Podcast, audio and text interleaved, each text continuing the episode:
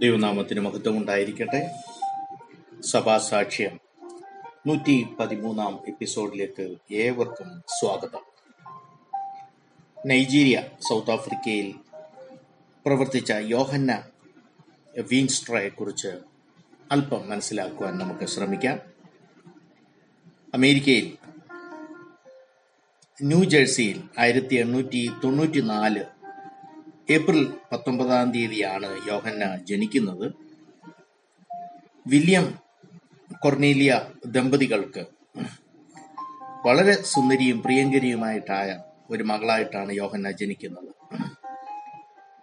പിതാവ് സുവിശേഷ ദർശനം ലഭിച്ചപ്പോൾ തനിക്കുണ്ടായിരുന്ന തൊഴിൽ ഉപേ ഉപേക്ഷിച്ച് കളഞ്ഞ് വേദപഠനം പഠിക്കുകയും മിഷിഗണിൽ തന്റെ സുവിശേഷ പ്രവർത്തനങ്ങൾ നടത്തിക്കൊണ്ടും ഇരുന്നു.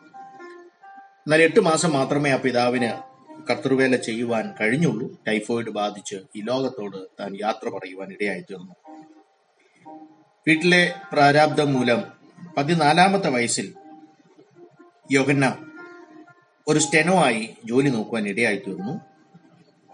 ന്യൂയോർക്ക് പട്ടണത്തിന്റെ സുഖലോലുപത ഏറെ ഇഷ്ടപ്പെട്ടെങ്കിലും കുറച്ചുനാൾ കഴിഞ്ഞപ്പോൾ ആ യാത്ര ശരിയല്ല എന്ന് അവൾക്ക് തോന്നി തുടങ്ങി. സമാധാനവും സന്തോഷവും അനുഭവിക്കുന്നതിനായി അറിയേണ്ടതിനായി ഉള്ള ഒരു അന്വേഷണത്വര മനസമാധാനത്തിന് വേണ്ടിയുള്ള ആ യാത്ര അവളെ കെ വാങ്കുബാർ എന്ന ദേവദാസിന്റെ അടുക്കൽ എത്തിക്കുവാൻ ഇടയായി തീർന്നു. അവിടെ പ്രസംഗിച്ച ദൈവവചനം അവളെ ആഴത്തിൽ ഇടപെട്ടതുകൊണ്ട് രക്ഷയുടെ അനുഭവത്തിലേക്ക് കടന്നു വരുവാൻ ഇടയായി തീർന്നു. അവളെക്കുറിച്ചുള്ള ദൈവിക ഉദ്ദേശം ദൈവിക ഇടപെടലുകൾ അവൾ മനസ്സിലാക്കി. അതിനുശേഷം സ്റ്റാർ ഓഫ് ഹോപ്പ് എന്ന മിഷനുമായി ചേർന്ന് ജയിൽ സന്ദർശനം നടത്തുകയും ഒപ്പം തനിക്കുള്ള തൊഴിൽ തന്റെ ജോലി തുടരുകയും ചെയ്തു.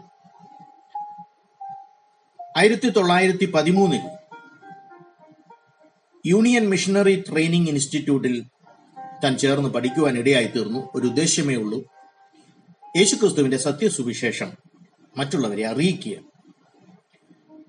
മൂന്ന് വർഷത്തെ വചനപഠനം അവിടെ നടത്തുവാൻ ഇടയായി എന്നാൽ ആ വേദപഠന ക്ലാസുകൾക്കിടയിൽ ഡോക്ടർ കാൾക്കൂം എന്ന ദൈവദാസൻ ഒരു കോൺഫറൻസ് നടത്തുകയും ആഫ്രിക്കൻ സുവിശേഷീകരണത്തിന്റെ ആവശ്യകതയും ഒക്കെ താൻ സംസാരിച്ചപ്പോൾ ആഫ്രിക്കൻ ജനതയുടെ സുവിശേഷീകരണ ദൗത്യം തന്നെ വല്ലാതെ സ്പർശിക്കുവാൻ ഇടയായിത്തീർന്നു ഒരു തീരുമാനത്തിലെത്തുന്നതിനായി യോഹന്ന മൂന്ന് ദിവസത്തെ പ്രാർത്ഥനയിൽ ചിലവഴിക്കുവാൻ ഇടയായിത്തീർന്നു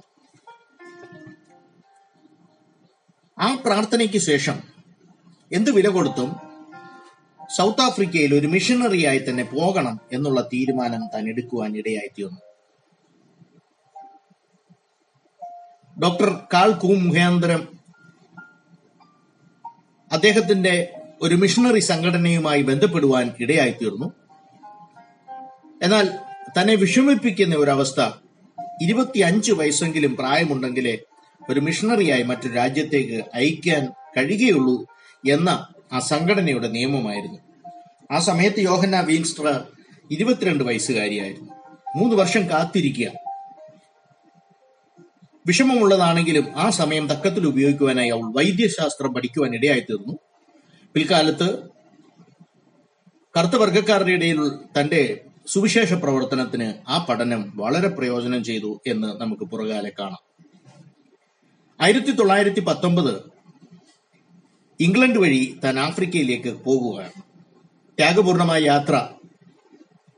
അറിയാമല്ലോ ആ സമയത്ത് കപ്പൽ വഴിയുള്ള യാത്രകളൊക്കെ പ്രത്യേകിച്ച് സ്ത്രീകൾക്ക് വളരെ പ്രയാസമുണ്ടാക്കുന്നതായിരുന്നു.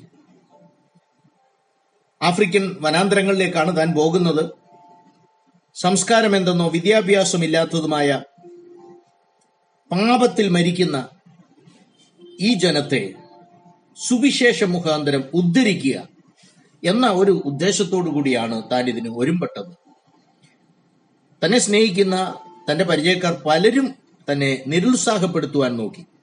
അവിവാഹിതയായ ഒരു വനിത ഇങ്ങനെയുള്ള ഒരു ഗോത്രങ്ങളുടെ ഇടയിലേക്ക് കടന്നു പോകുന്നതിനെ പലരും നിരുത്സാഹപ്പെടുത്തി.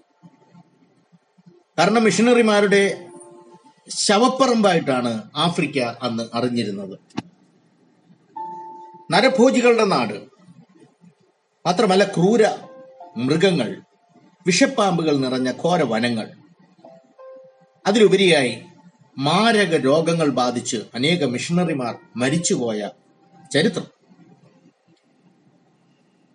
തുടരെ തുടരെ ഉണ്ടാകുന്ന ഗോത്രയുദ്ധങ്ങൾ ഈ അപകടങ്ങളൊക്കെ വർണിച്ച് അവളെ നിരുത്സാഹപ്പെടുത്തുവാൻ നോക്കിയെങ്കിലും അവൾ ദൈവസന്നിധിയിലെടുത്ത തീരുമാനം വളരെ ഉറച്ചതായിരുന്നു. Christian reformed church C R C ആ സംഘടനയുടെ പ്രഥമ മിഷണറിയായി യോഹന്ന വീൻസ്ട്ര നൈജീരിയയിലേക്ക് കടന്നുപോയി. ഇംഗ്ലണ്ടിലെത്തി അവിടുന്ന് യാത്ര ഉടനെ ക്രമീകരിക്കുവാൻ കഴിയാത്തതിനാൽ ഏകദേശം നാല് മാസം ഇംഗ്ലണ്ടിൽ പാർത്തു. ആയിരത്തി തൊള്ളായിരത്തി ഇരുപത് ജനുവരി പതിനെട്ടാം തീയതി അമാന്യ വനിത നൈജീരിയയിൽ കാലുകുത്തുവാൻ ദൈവം അവളെ സഹായിച്ചു. അവൾ അവിടെ എത്തുമ്പോൾ വളരെ നിരാശകരമായ നിരാശാജനകമായ അന്തരീക്ഷമാണ്. കാനഡയിൽ നിന്ന് വന്ന ഒരു വനിതാ മിഷണറി പാമ്പ് കടിയേറ്റു മരിച്ചു എന്ന വാർത്തയാണ് അവർ ചെല്ലുമ്പോൾ അറിയുന്നത്. കരയിൽ കാലുകുത്തിയെങ്കിലും ഏകദേശം മുപ്പത് മണിക്കൂറോളം ട്രെയിനിൽ യാത്ര ചെയ്യണം അവിടെ നിന്ന് വീണ്ടും രണ്ടാഴ്ച ഒരു ബോട്ടിൽ യാത്ര ചെയ്യണം. ഇബി എന്നൊരു ഗ്രാമത്തിലേക്കാണ് പോകുന്നത്. അവൾ ഒരു കാര്യം മനസ്സിലായി. ആ ബോട്ടിൽ കറുത്ത വർഗക്കാർ മാത്രമേ ഉള്ളൂ. മാത്രമല്ല അവർ ആർക്കും ഇംഗ്ലീഷ് അറിയുവാനും സാധ്യമല്ല. വളരെ ഭീതിജനകമായി അവൾക്ക് തോന്നി. പക്ഷെ ഒരു ലക്ഷ്യം മാത്രമേ ഉള്ളൂ. അവളുടെ ജീവൻ വിലയില്ലാതാകുകയും ക്രിസ്തുവിന്റെ ഉപദേശം വിലയുള്ളതായി മാറുകയും ചെയ്യുകയാണ്.